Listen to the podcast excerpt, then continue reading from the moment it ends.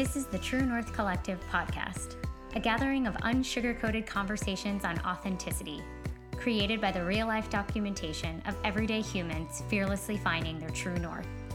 Welcome to season four of the podcast. Hi, I'm Rachel. I want to learn how to service my own road bike. I carry around a red rock that's actually leftover sludge from the gold mining era and I got my first pair of grounding sandals yesterday. Hi, I'm Jessica, and I am a health and wellness nut. And I used to cut out so much food that people said I was not only gluten free, dairy free, and grain free, I was also fun free. I am also scared of the dark, and I'm 41. And I was not designed to live in the great north. I am a tropical girl. Hi, I'm Janelle. I never get headaches, only pain in my jaw. I'm perfecting my car dancing skills, and I'm solar powered. And we are your hosts of the True North Collective podcast. What does that mean that you're solar powered? It means I require sunlight to be human and function. Ah. my brain was, couldn't my brain couldn't put two and two together. I was like, nope, not gonna try. yeah very much the the tropical vibe, Jessica, because mm-hmm. this is coming from Wisconsin, and I know you're in the Midwest right now, but there was very little sunshine last week in California, and it seriously affected me. I'm so used to it now, like being able to go outside and soak it up in just one week, and just really fell apart. I knew exactly what you meant when you said it. Yeah, that's Same my battery too. Of course, I didn't because I love the snow. When you said I'm not a, what did you say? I'm not a what? I'm um, I'm, I'm not designed for the Great North. oh, I was like, sister, I, I am. I'll trade places oh. with you right now.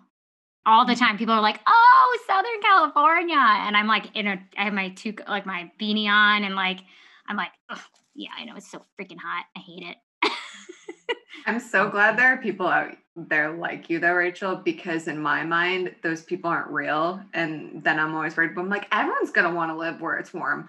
Why does anyone want to live where it's cold? But then you're a reminder to me that there are people that want to live in cold climates. Yeah. I met somebody the other day, a random stranger, and I was like making fun of myself. And he was like, I'm the same way. Give me snow all day. I was like, no way. I was like, that's awesome. What's your phone number? Just kidding. you need to move to the mountains. Okay, I have a question for you all. This is very, very random and has nothing to do with the random facts other than the fact that it is also random. I would like to know why are we so grossed out by hair and nails when they are no longer attached to the body, but when they are attached to the body, we're basically obsessed with them? Yeah, can I go? Um, this is also a question I have because I clip my toenails in the living room and my husband thinks I should just collect them in a little pile. And I'm I'm like, well, that's kind of like hurting a cat, right? And it doesn't work. They just go this way and that way. And I'm like, I'll vacuum them up when the time comes. And then he'll randomly find one and and he says it's disgusting. And I don't really understand that because he also paints my toenails for me sometimes. So that's that doesn't make sense. So that's adorable that he paints your toenails sometimes. and also I'm like, I feel like it's the same people too that are like, I love back scratches. And I'm like, well, those are my nail, like the, these scratch, that's what does the mm-hmm. scratching. And then they detach and you think they're gross. I don't understand. It's the mm. same thing. It's just not attached to me anymore. Anyway. It's gross. see? See? Or I like... was eating dinner the other night and my dad was clipping his fingernails next to me. And I was just mm. like, is this for real right now? I was just staring at him like, hmm, what's going on in your head right now that you think I could eat lasagna while you're clipping your dirty, dirty fingernails? Those dirty fingernails touch everything. Like those dirty fingernails His might have dirty made fingernails you. aren't. No, they're not wiggling around in my lasagna no, I veto no. Also, you clean up hair at the gym with me, and that shit is nasty. No, and it totally like I, okay. On one side, I get it. Like I think it's nastier if I find like hair in my food, I'm not excited. But I've been really trying to change my belief system around it because I don't Why? get it. Why? Why do you need to change your belief system around that? Because I don't want to be that grossed out by like I don't want to send a meal back because someone's hair is in it. I will mm-hmm. send it back for you. oh my That god. one could be a line for me. Is this That my one could be a lie. Midwestern night? So, Also, I- don't put your energy towards changing those beliefs. Put your energy towards changing other beliefs. I don't want to do the hard work. I just want to. I mean, I feel like that's hard. just want to clip my toenails in the kitchen and be okay with it. I mean, you can live alone and do that all you want. I mean, I was actually totally just clipping my toenails while we were talking. That's what made me think of it. I was like, "Am I a disgusting person?" And I'm like, "No," because they were fine until I just started clipping them, and that would only make me disgusting now. It's a very good query. Mhm. appreciate it. Anyway, I like it. I like it. I feel like I'm learning a lot about you. Both Thank of you. That happens. I've I really want to start asking people all these questions that like I don't know. We were also just posting about we're gonna do a sex ed podcast episode. And so we're like, what are the questions that you didn't get asked when you were in um or like you didn't get answered when you were in sex ed class as a kid and we're starting to compile them and I just posted a picture of a zucchini and a condom which made me feel really uncomfortable but I did it anyway because I also didn't have a banana and then I got quite a few people commenting about unrealistic expectations on. I was like, y'all, I did not have a banana. It was the only veggie in my fridge right now. I need to go grocery shopping. I'm sorry if my zucchini size is offensive to you. Dude, when I was reposting that, my I was having lunch with my dad. And he's like, right, right, right. What are you doing over there? What do you what you got going on over there? And I'm like, I'm like, please, like I don't want to have to explain this to you right now. I'm doing True North Collective stuff, Dad. I know both He's like parents- hovering over as I was writing like sex ed class. I was like, please just stop. I need space. both of my parents follow me on Instagram, and I'm like super excited for when I see that they looked at my story when I posted the zucchini picture with the condom that I just like pulled out of my drawer. You know, I follow quite a few like sex educators on Instagram, and a lot of them will um will say things like, "Oh, mom, sorry if you're watching." So it's I don't I always wondered if like maybe that was like a normal thing for sex educators to be like having open dialogues with their parents, but it's not apparently. That Or makes maybe me it feel, is or it isn't or I don't really know. that makes me feel a little bit better. Is your office actually haunted? That's the only conclusion I can come to at this point. Clearly, are we the same never been. person? You're saying all Oh the my- right things. Tropical, Yeah. haunted. You're okay with toenail clippings. Do you like things being haunted, Jessica? a little bit. I don't know if that's weird, but I kind of, I don't know. It's kind of fun to delve into the unknown. Oh, you know, yeah. I mm-hmm. mean. Janelle has a whole show about it. I do. No, you do. I do. I take Tinder dates into haunted hotels and film it. You put it on the internet because what else would you do with your life than Just that? wait. Do- they know they're going to go on a haunted date? They do. They do, They okay. they opt in. They sign a release form. That's amazing. That's the other fun thing. I'm like, nice to meet you. Here's a release form. Here's a release form. Date me. Oh my gosh. Yeah. yeah. I'm I've going never down. been a haunted home. You'll have to do one. I'm uh I'm going and filming this weekend down in Riverside, California. There's a low-key haunted hotel. They don't talk about being haunted, which to me means it's gonna be hella haunted because everyone else is trying to make money off of their haunted rooms. And this place isn't like keeping it on the DL, which to me is like, I bet there's some freaky stuff that happens there then. So do you do you just do a tour or do you stay the night? I mean, I'm sure you're not staying the night. I'm not Oh, making assumptions no, you're the s- I'm staying the night. Oh my gosh. It gets scary. it gets a little um I mean, sometimes Janelle has been dating these men and they really see how close they get. What are you saying, Rachel? Gets a little risque. Does it? I mean, there was Mhm. that one the first one you did, there's like a moment where you're like sitting on Adam's lap, and I was just like, okay, hi, Janelle. Like, It's like the- legs just like wrapped. I was like, All right, here we are. You know, it's like The Bachelor. They all jump and wrap their legs. That's what I was trying to do. Bachelor meets Ghost Adventures. Got to keep it I think going. this is a great promotion for it. So you're welcome. Yeah, I'm definitely gonna watch now. Now that I know this Thank exists. Mhm. We were Adam and I were dating for a while though. I will say that. Some of the other ones I feel like we don't touch because I'm like, hi, I don't actually know you. But the first one I was like, we've been hanging out for a while.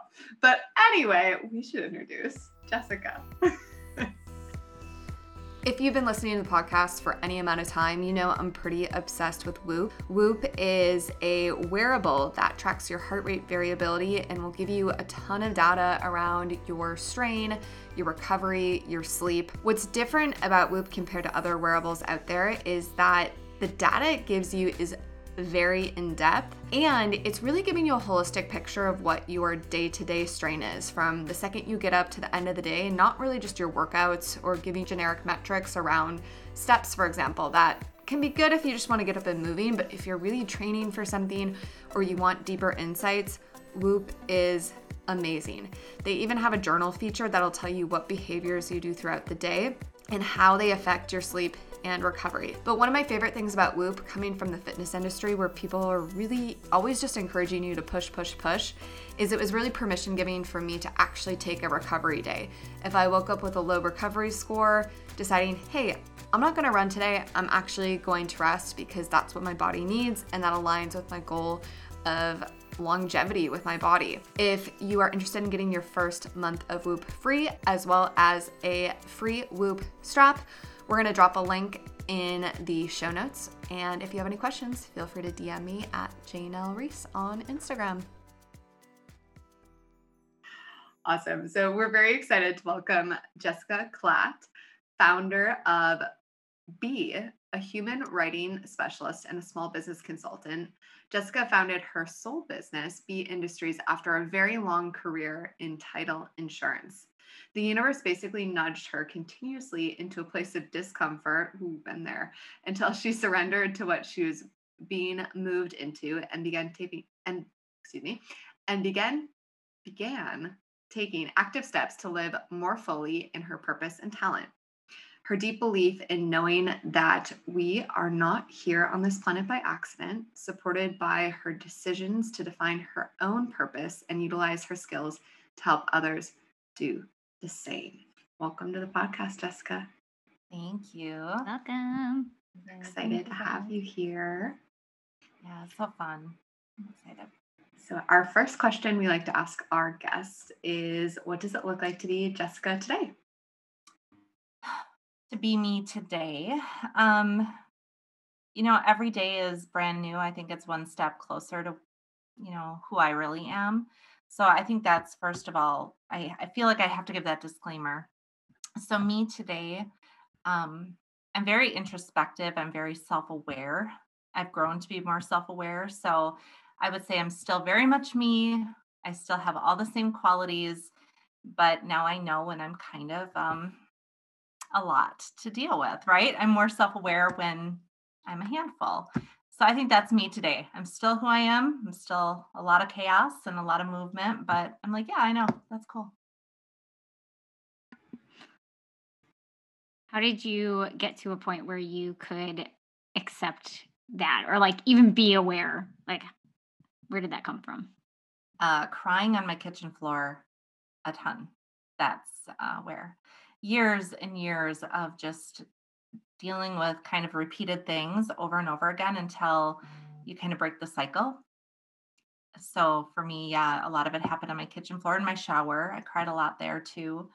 And uh, just kind of had to own a lot of it and decide if I wanted to stay over here or move over here. So pain.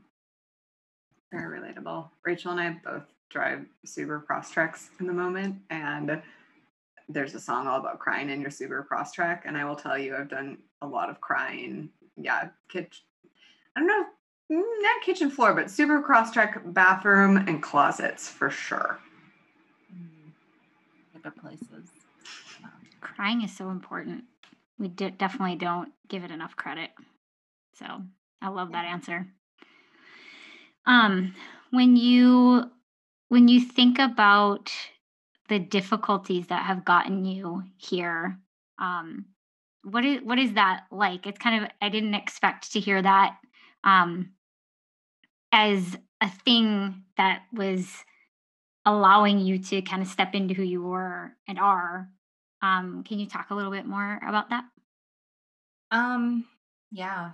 I think it's you know, I work with people all the time and I hear it a lot.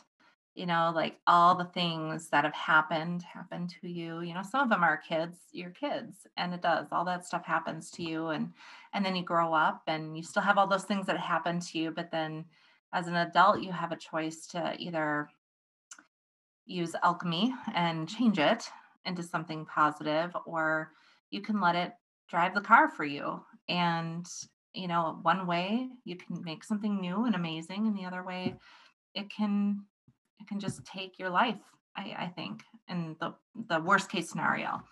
So that's that's kind of what it means to me. All those past experiences i've just taken it and i've put it into the efforts that i make now to have a greater understanding of myself so i can understand people better. And i think that's the key is we're all just different and I think when you can have understanding about each other, you can have compassion and peace about that, and that helps everyone. That's so past experiences, that's how it impacts me. Yeah, I was gonna say it's it's gotta be very refreshing as a client or even as the people in your life to sit with you knowing that you've sat with yourself through a lot of that. Yeah, I think it's important. You know, I really believe in like trust is my highest value trust and i just don't think i could walk into a client situation that i haven't self-analyzed just a little bit and put myself in their position so that's fair. I've been um, playing a lot with i mean i've been playing with this gosh for many many years but another round like you said the repeating patterns or another rendition of um, showing up as my most authentic version for lack of better words of myself um, in professional settings. And so i've been sharing on the podcast that i was applying for jobs for a while and really starting to get wrapped back up into that I have to be perceived in a certain way to for people to want to hire me or to be perceived as valuable or to be perceived as worthy of the job. And i've started to transition away from applying for jobs and going into freelance um, marketing and working for myself again and really just having to ground in um, like don't don't be someone you're not like literally lead with who you are and then if people like you then talk about what you do and how you can help them. Um, and kind of like rachel is just mentioning i feel like that trust and that you just brought up jessica is like so critical and kind of just like underrated too. Like it, at least in my mind, it's always been like, how do I be perceived as professional, or how do I get people to take me seriously, or how do I get people to think that I'm worth their time? And it's like, I just, I'm so tired of doing that. So I'm just not as much and just showing up as myself. And then um, it's been really cool to see how most people do respond positively or that actually draws more people in and there is that trust that's built because they're like oh you're not just like trying to sell me something or um, you know show up and i don't know bulldoze things but you're just like hey well i'm here if you need me yeah. We're not made for everybody. It's that's the thing and i think that i think times have shifted and i, I think that's really unique in the world that we i keep saying this to my clients and it's something i live by that anything that isn't authentic just won't stand. And we're getting to a point in time where it's time to just align with yourself and the right things that are meant for you are going to align with that energy versus trying to fit that box. Right we were talking about boxes before we started uh, rachel and i were so i feel like that's maybe the, a good theme. There's um when I lived in Minnesota, there was a I don't remember the radio station anymore. KDWB maybe. KDWB. I think it is KDWB. and the main guy in it, I can't remember his name. Dave Ryan. Yep, that's mm-hmm. the one.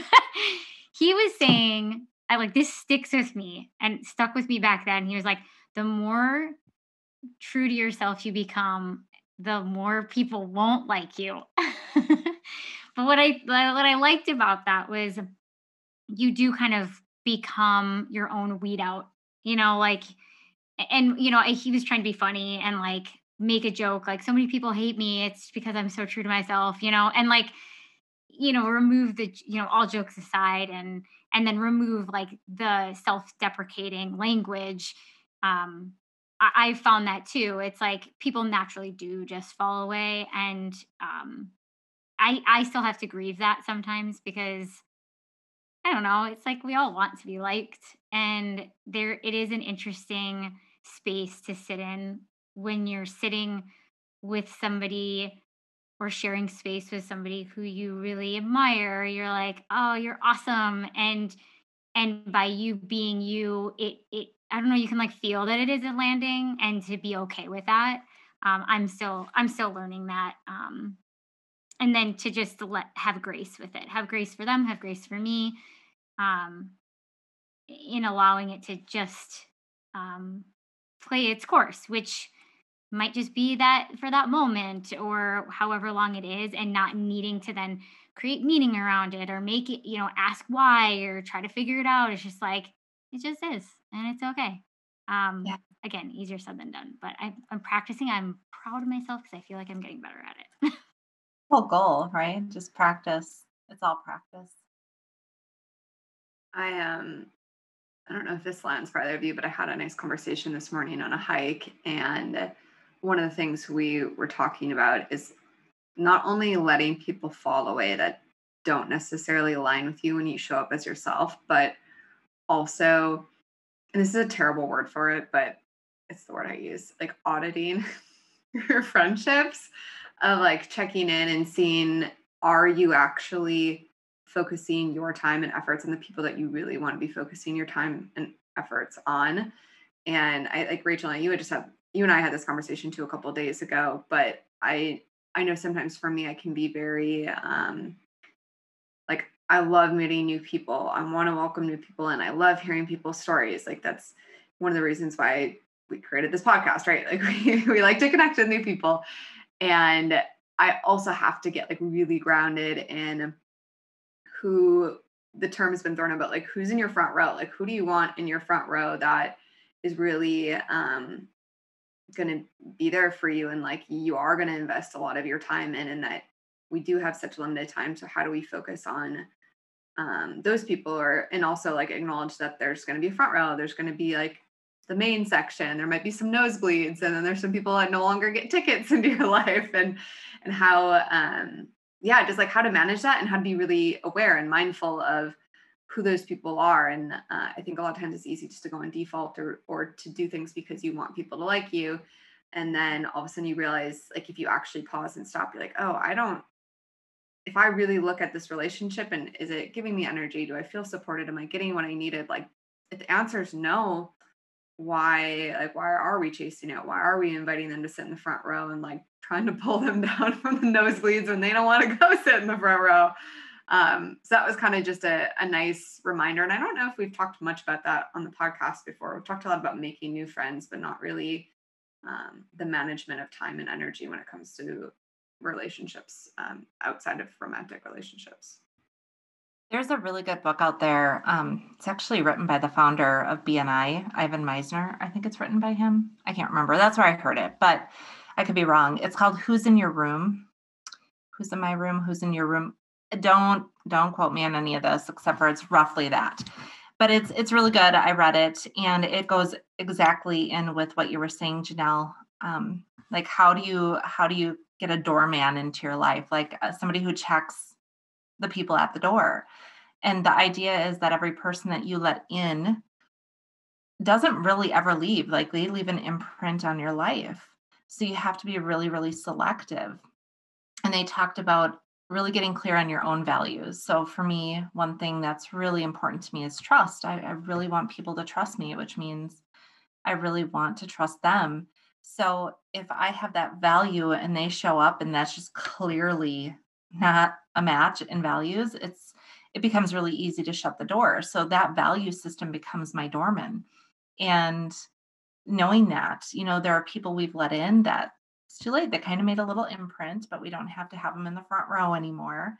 But we can also now keep that door shut at the right time. And I think that's so valuable right now. And then being who you are. That's so clear when you know who you are. It's funny because I'm like, Janelle, did we have this conversation? Because I was totally having that conversation with somebody else, um, where basically I became friends with somebody and it was like a fun connection, but I wasn't getting exactly what I was looking for at this point in my life. And so I was like, you know what? At this point in my life, this is what I'm really looking for when it comes to like people that I'm letting in. And we didn't have like a big thing about it. It was just kind of like, okay, cool. And the person never left, but the relationship has adjusted. And at first I was like, oh, so what are you doing hanging? Like, I don't understand. But then as I sat with it, I was like, you know, it's really not that big of a deal. It's like they're being them. I know what I'm getting now. Like in my interactions with this person, it, it looks this way. I'm cool with it. It's not taking or it's not ruining anything for me. I'm not getting ultimately what I want, but like not everybody has to give me what I want. So that's cool. They can be, you know, to, to your point, like in the I don't think they're a nosebleeder, but like they can, you know, they can be whatever role they are within the court that is who they actually are. And I can meet them there and like, great, I know what I'm getting. And that totally works for me. Like it's not taking anything from me, it's not hurting me or anything. Um, and so I kind of the doorman's an interesting thing for me because um, I do think that in the past I would have just been like, okay, the the door is now shut and you're you didn't you didn't meet me. I can't meet you. This isn't working. Da da da. And I feel like I'm so much more playing in like I don't know. It's like I actually play a lot in the in the bleachers and like yeah, I have I know who my like core team is when the, when it's game time, but I'm not necessarily having to spend every moment with them. It's just that they they have a different layer level of intimacy with me. Um, but I actually s- still spend a lot of time, like I said, with the people in the bleachers, and I have a lot of fun up there. Um, so I don't know. I've been like playing with to take that analogy even further. I guess I'm I'm playing with allowing myself to meet people where they are without taking away from from my needs too and that's that gray area has been um, really interesting and new so yeah i think that's really fun though i think that that is a sign that you're becoming really secure in yourself I, I think that's a security within us when we're not looking for external factors to make us feel happy, to make you know, to make us feel anything. Yeah, especially too because it's like such a release of pressure on everybody. Like, like I don't know. I just for me too. You know, it's like I don't need you to be somebody that you're not. That means I'm not going to get upset when you can't meet me there or if you get upset because I go there and you can't, I'm I'm starting to be able to just like take it take a breath and be like, "Oh yeah, they just aren't at that capacity." Maybe not because it's like better or worse, like that's just not where they want to put their energy. And like, okay, now I know. Like, great. And I also don't need to fix this for you. Like, you're going to be okay. And I can sit here in the uncomfortableness of it and um and we'll get through it and then now we have more information than we did before and like it's all good you're still a great person and now i have more information about how you want to show up in the world and vice versa so nice to meet you deeper. Like so yeah. I've definitely been trying to play with the just the knowledge too that people who speak their truth in general a lot of times don't get positive reactions and so sometimes um I've been on both sides of this for sure, but sometimes I'm like, oh, it's just like I'm asking for people to tell me their truth because I want to know and I want that information so I can make an educated decision. Um, but then I feel like sometimes people just don't share it and there's this like unspoken thing in the room which again i've been on both sides of this like the person doing this and the person receiving it um but like really trying to remember in those moments even if i'm inviting people in to have that conversation and like rachel kind of like you were saying like they can't necessarily go there. Like i'm the same way. I used to just be like all right well then you're out. Like you can't tell me the truth. You're out of here. Like we can't address what's there, but like really letting people be on that journey for themselves and like, okay, well, you feel like uh, sharing it with me and putting it out there, cool. Like I'll be here, but until then, like I might just spend like have a little less focus than I did before, um, or you know, vice versa. So it's kind of just been interesting to really reflect on like where I am doing that to other people and then and like what kind of like how I would want to receive that if I was doing it, and then also um, where people are doing it to me and not just yeah immediately shutting them out and being like sorry you are banned from this establishment you are no longer allowed to come inside of this this place um, and that has been it's like I don't know if you guys get this but it's like almost like you I don't want to say you don't care about anything because you care a lot about stuff but like you don't actually care about as much anymore if that makes sense. It's just like, all right, like I care about, I don't know, taking care of myself and that I am showing up how I want to show up for other people. And then everything else, you kind of just, I don't know. I mean, like I care, but I don't care.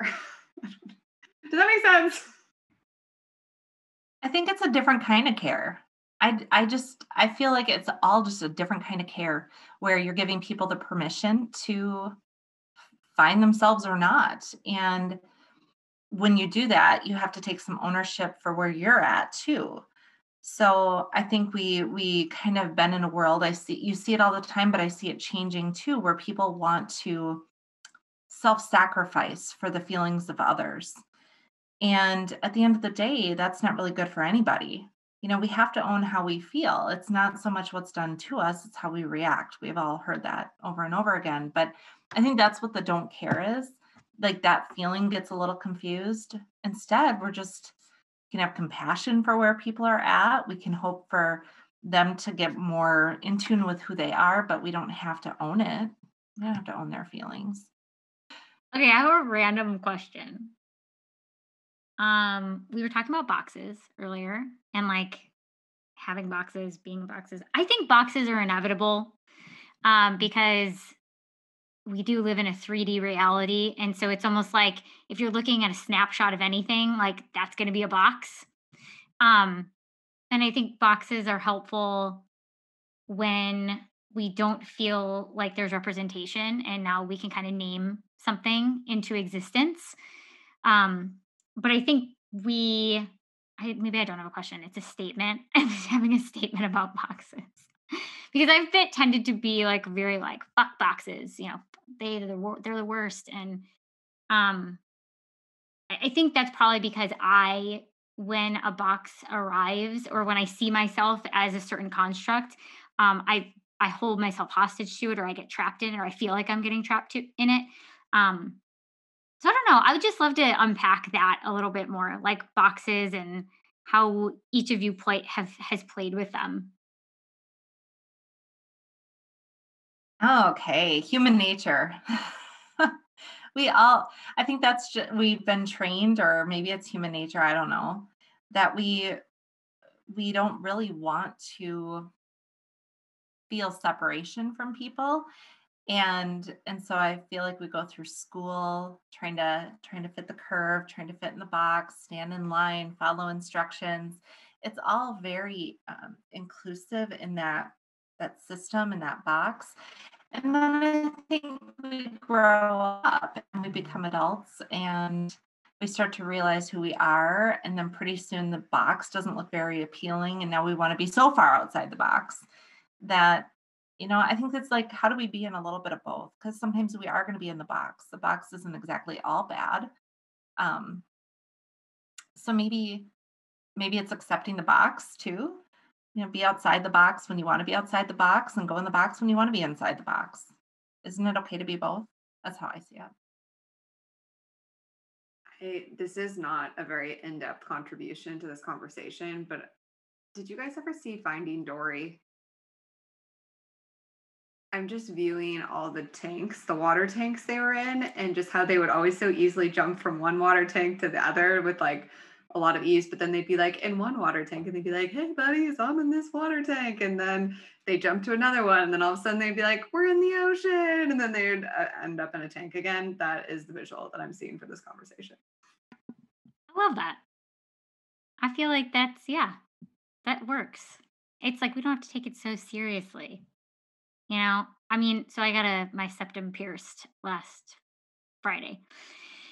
And you know, it's hard to miss it now when I look in the mirror.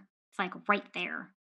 And the first day, I went through like 24 hours of like, oh my God, I'm like the fucking coolest. I look the coolest. I'm the coolest person that ever existed to like, what the fuck did I just do? Oh my God, I can't remember. Like, it's there. Like, literally swings to like knowing that the little like teenage punk version of myself is like so happy right now and like then there's that other version that's like okay you get the the shtick.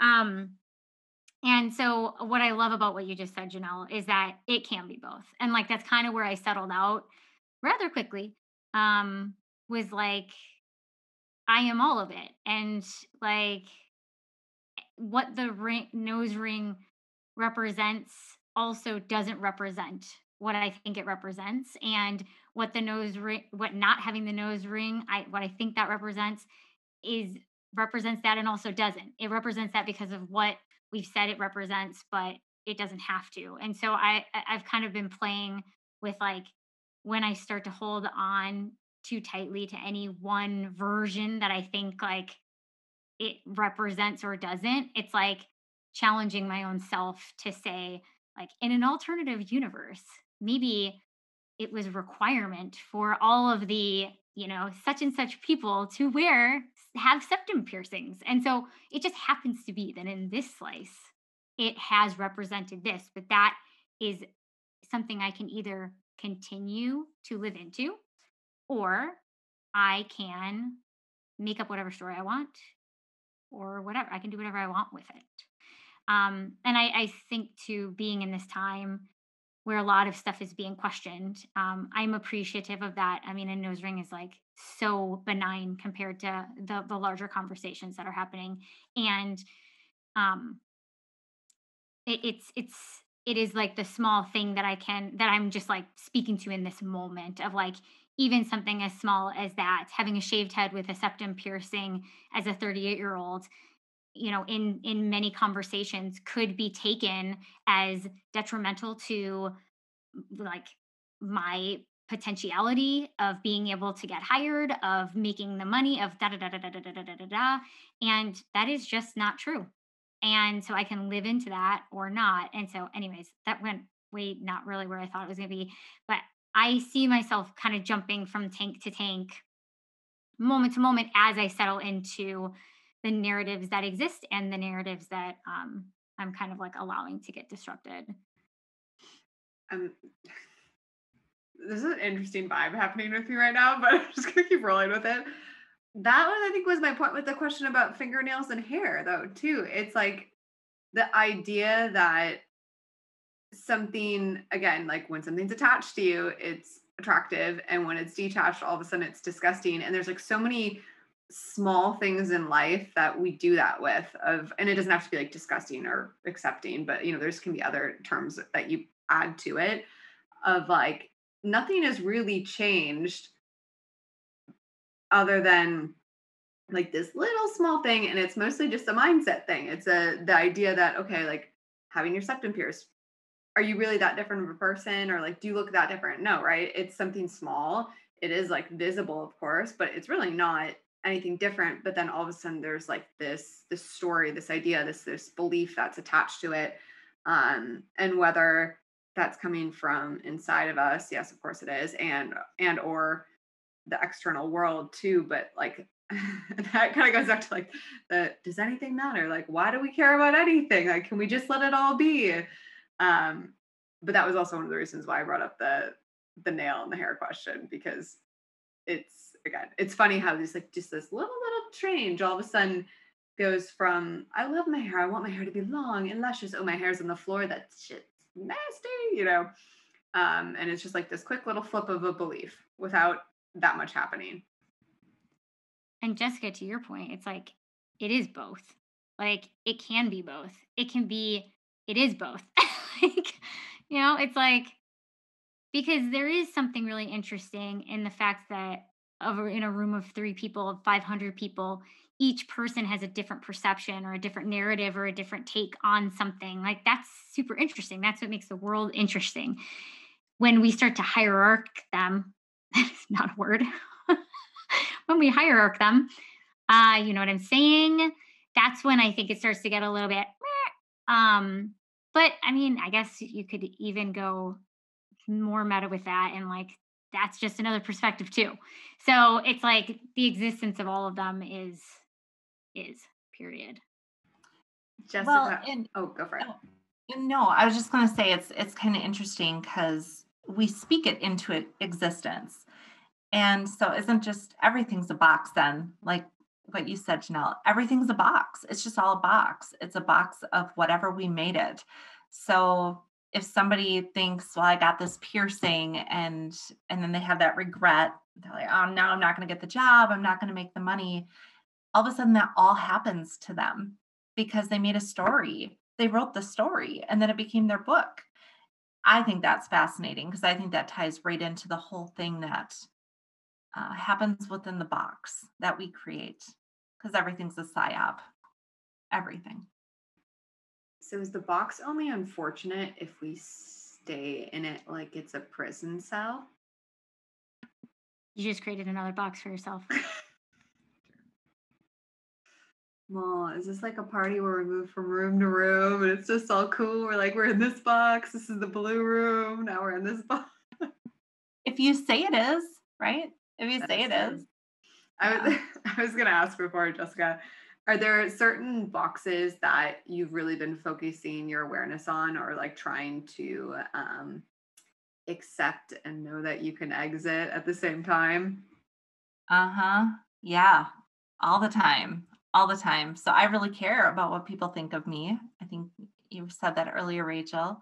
I wrestle with that too. I, I want to be liked because I have really good intentions. So I think I've always had that habit of well, what's your box? I'll just try to fit in your box.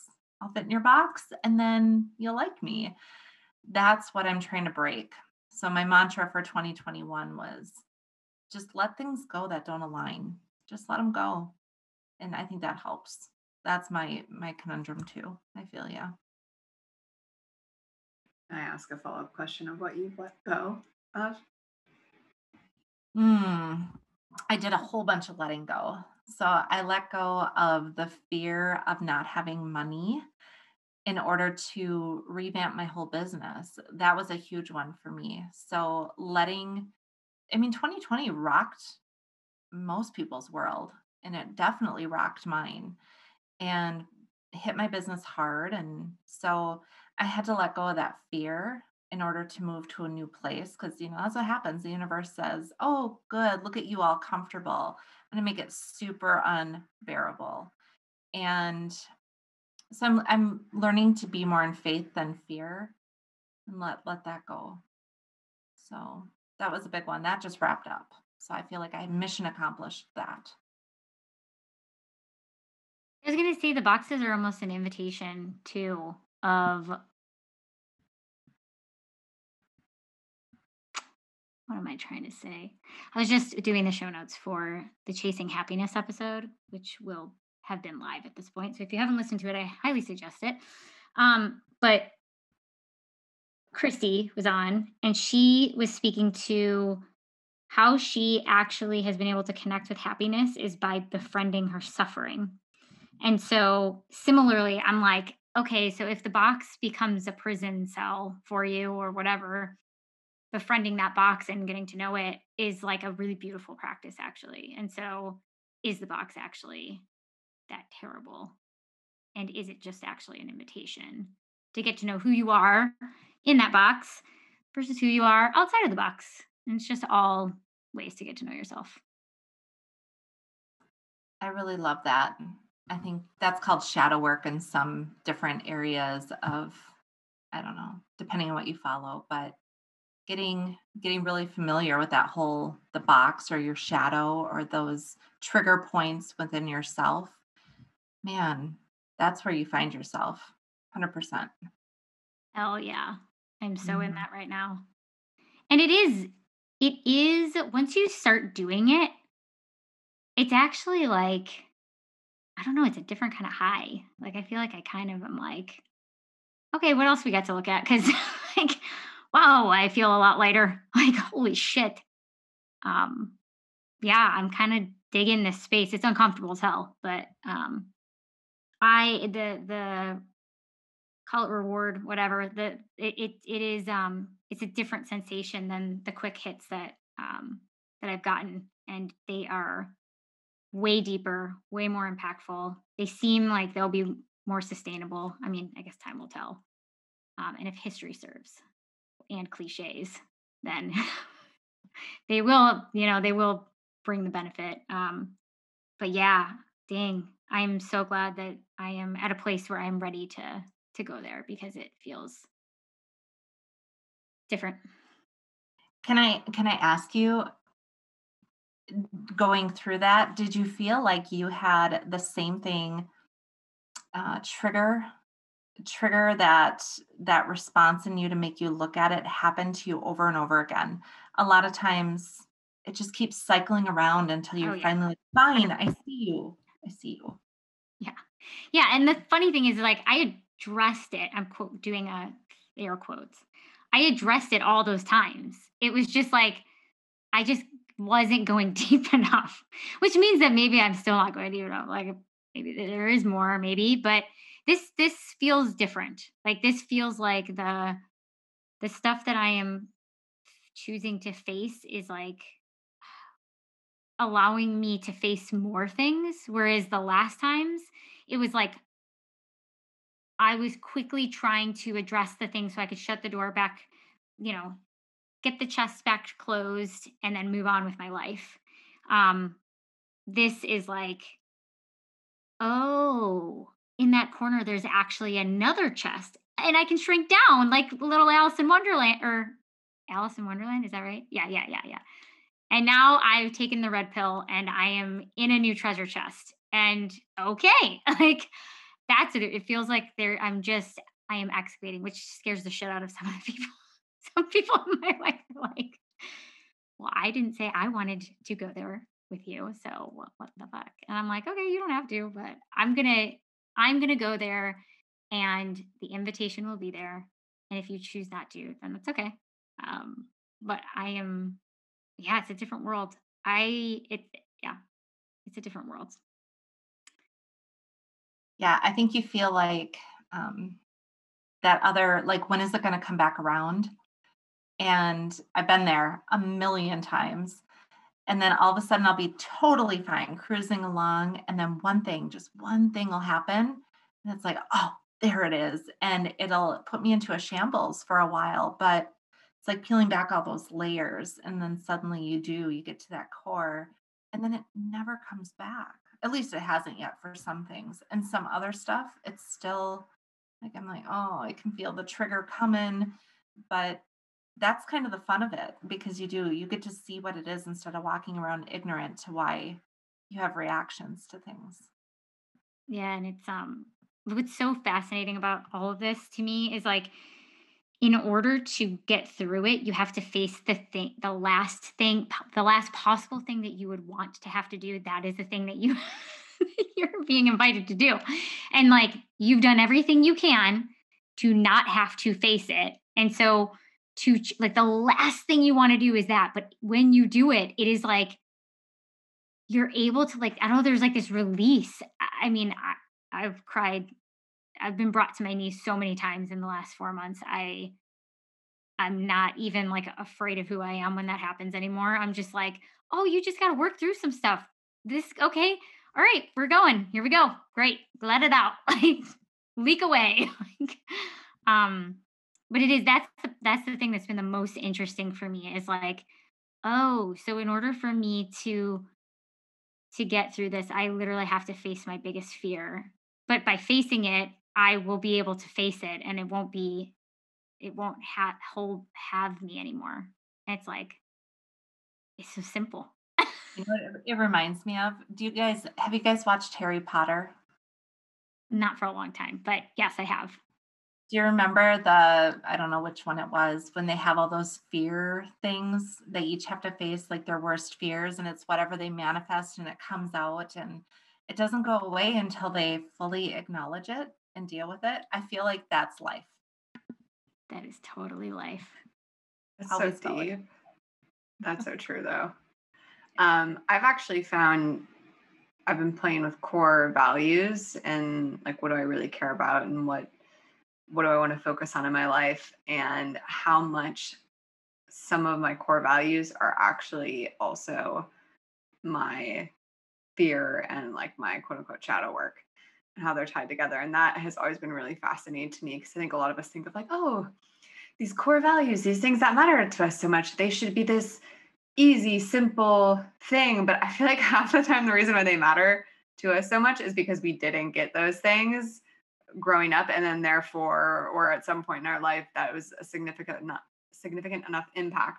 And now we value it so much because there was the contrast of whatever hardship trauma whatever terms you want to use um, in our adult life but we basically continuously self-sabotage because we're afraid of not getting that thing or those are like the patterns we know of not getting it. So therefore even though we value it we're setting ourselves up for failure and i've seen that like time and time again in my own my own life um, we've talked about it on the podcast but one of the ones that for me and i even changed it i wrote it was vulnerability but really what i wanted to put down but i didn't put it down was the idea of to be like to be seen like i want to be seen i actually like attention but i have such a like a shadow aspect of that that it's bad or it's wrong or it's like you're a egotistical person if like you want to be in the spotlight and you you want that and so basically for my entire adult life i've either like avoided seeking that attention or i've done it with a lot of shame or i've like pushed other people into the spotlight because i'm like you should want to be here right and then almost been in some ways like resentful because then i'm like oh well you're in the spotlight and i'm not in the spotlight, but like I wanted the spotlight. Um, and so just doing like a lot of work around, wow, like I actually really value that. It's important to me. It's something that is a part of who I am. And I've actively suppressed that my entire life. And like honestly, it's probably one of my gifts. Like when Rachel, you were talking about cold weather and liking to be in the snow, and I'm like, I hate that. Sometimes when I think it comes to our values, it's like, oh, well, who wouldn't want all the attention? Who wouldn't want to be seen? But then I meet people all the time that are like, I don't want to be in the spotlight. And sometimes I forget that it's like, oh yeah, like not everyone actually wants this. So there is enough spotlight to go around. I don't know.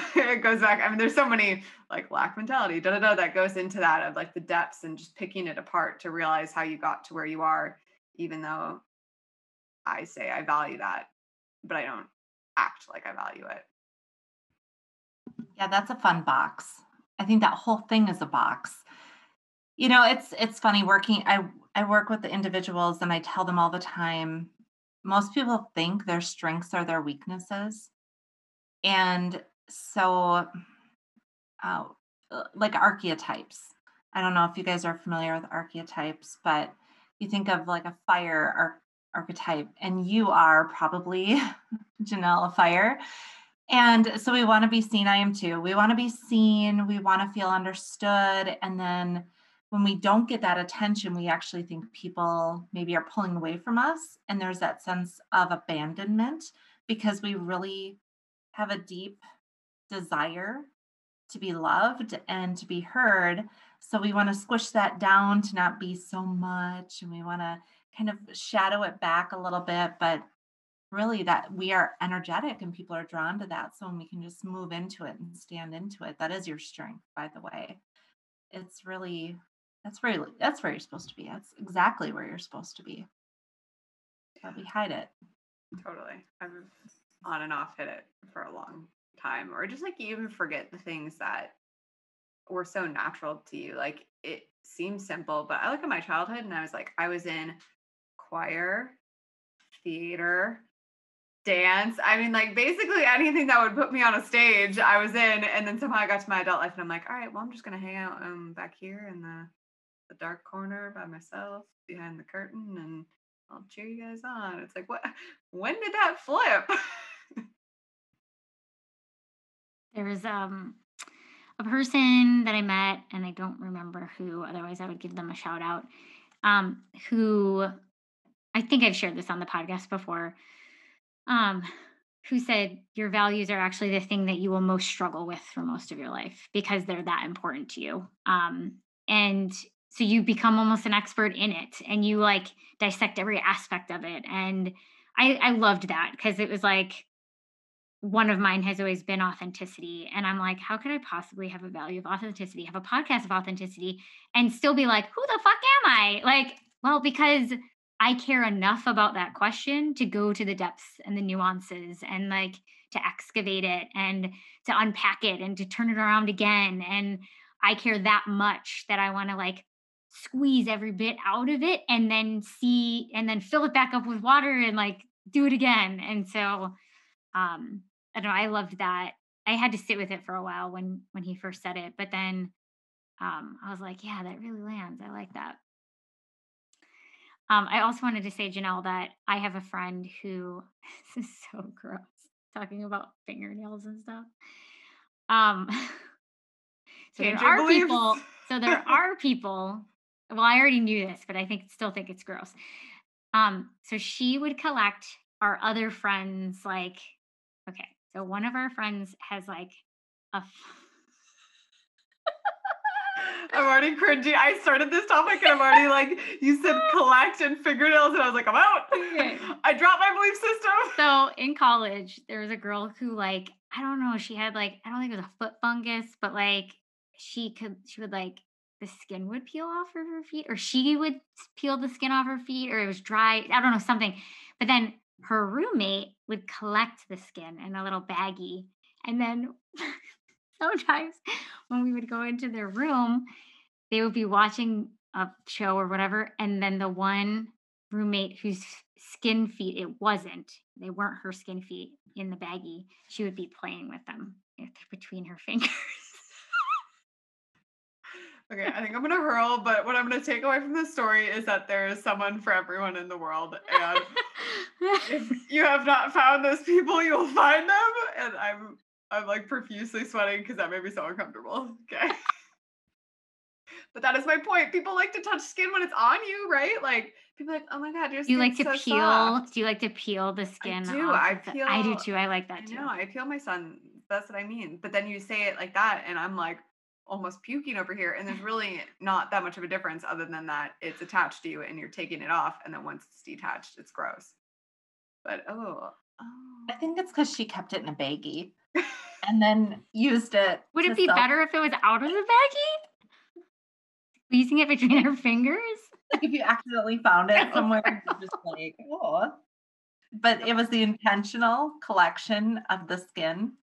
And, and then when Go. Self-soothing, self. That's like tack. You know, like. Oh wait, it gets worse. In between sessions where she was like feeling the skin in between the bag, she would pin it up on her desk. it's just like hanging there for later. This is the most horrific. This is like American horror story this shit. Like sorority shit is what it is. You're I've never heard anything like that before, ever. Ever. I haven't either. I was listening to the Anger Therapist this morning, big surprise. And he was talking about is the one where he does the podcast with his girlfriend. And he was like, Will you make hair voodoo dolls in the shower where you like take the clumps of hair and I was like, that's that's actually probably what got me back on this topic was the term hair voodoo dolls. And I was like, why is that so disgusting to me when I love like hair on people's heads is great, but then you start taking the hair and making like little voodoo dolls yeah, but the hair on the in shower the, wall. The hair in the shower drain has so much other stuff in it, and like when you have to pull it out of the thing, it's no. You're giving me. I actually have the chills and not the good chills. Normally, like, oh my god, we have you know, chills. You did this to yourself. You created this box, and you created a box. You lured me in, and I am just playing in it. I am like I'm being transported back to Spire again. And the, what you just described is like when we would have to pick up the shower grades. And I'm just like, this is the hair of our 600 member members, 600 women, just pulling it over and over. And oh, it was like a rope. Also, Maybe- oh, go oh. for it. No, I was going to ask if you've seen that YouTube video of the dad who um, he's going to do like a YouTube video on cleaning the shower drain and how to do it.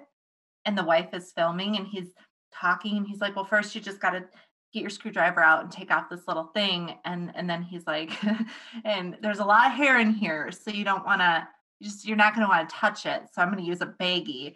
And he puts like a bag over his hand and he goes in and he pulls it out and he starts to, he's like, oh my gosh. And the wife is recording the whole time and he keeps trying to do it and he starts kind of dry heaving. And then he's like, oh, it touched my hand, it touched my hand. And I was, I was bawling. So funny. But you guys probably would really enjoy that since you have a history. So you're welcome. Really enjoyed. Just all that's no, I can't do it. I was like, I'll just go and watch hair pull. No, I can't do it. I can't even I say it can't- out loud. I, I can't, say do it. it. I also had another random thought that has nothing to do with this conversation, but it has to do with ghosts. And I woke up the other morning in my bedroom, and my bedroom door was locked from the inside, and it was not locked when I went to bed. And I was You having could, you could have a peeping tom, my friend. I know. I was kept on having dreams. We were talking about house ghosts. They've died out, but I kept on having dreams where there I like have a ghost in my bedroom, or like I thought someone was like standing above my bed to the point where like I would wake up out of my sleep, think someone was standing there, say hello, and then turn on the light. Like I was fully awake at this point, and then no one was there. Do you have a camera? I do in my living room. So in order, unless they're jumping through the window Let in my set one up in there. bedroom. I know. And it was locked last night. Weird, right? Ghost stuff. I think the ghosts of the Mission Inn are like communicating to me before I go there. Absolutely. Maybe it's the Ouija board in my closet. Did you bring that with you or was it there? No, I brought it with me. It's from Savannah. I used to have a Ouija board. Okay. Um, we're gonna ask our last two questions. Jessica, you've been such a good sport. We've been really in rare form tonight, and I appreciate you. How do you live your true north in one word? Surrender. Surrender. Um, that's my word. and if people want to get a hold of you, learn more about you, your business, plug all the things and, and how they can play with you. Yeah, so I have a website and that is wired2be.com. And my email is jessica at wired2be.com. So they can check me out on there. Amazing. Thank you so much for playing with us. That was really fun That was and really fun. playful and deep, existential. Yeah. It's literally the perfect combination. I like to think of myself as somebody who can talk about death and fart jokes in the same sen- sentence. And I feel like we did that in essence, and I appreciate it. So I do thank you. too. Yeah. I love it. Thank you guys.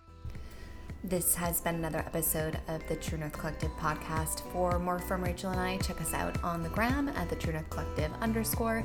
And make sure you're signed up for our mailing list. You can do that at the truenorthcollective.org to stay up to date on all of our resources, tools, and upcoming events.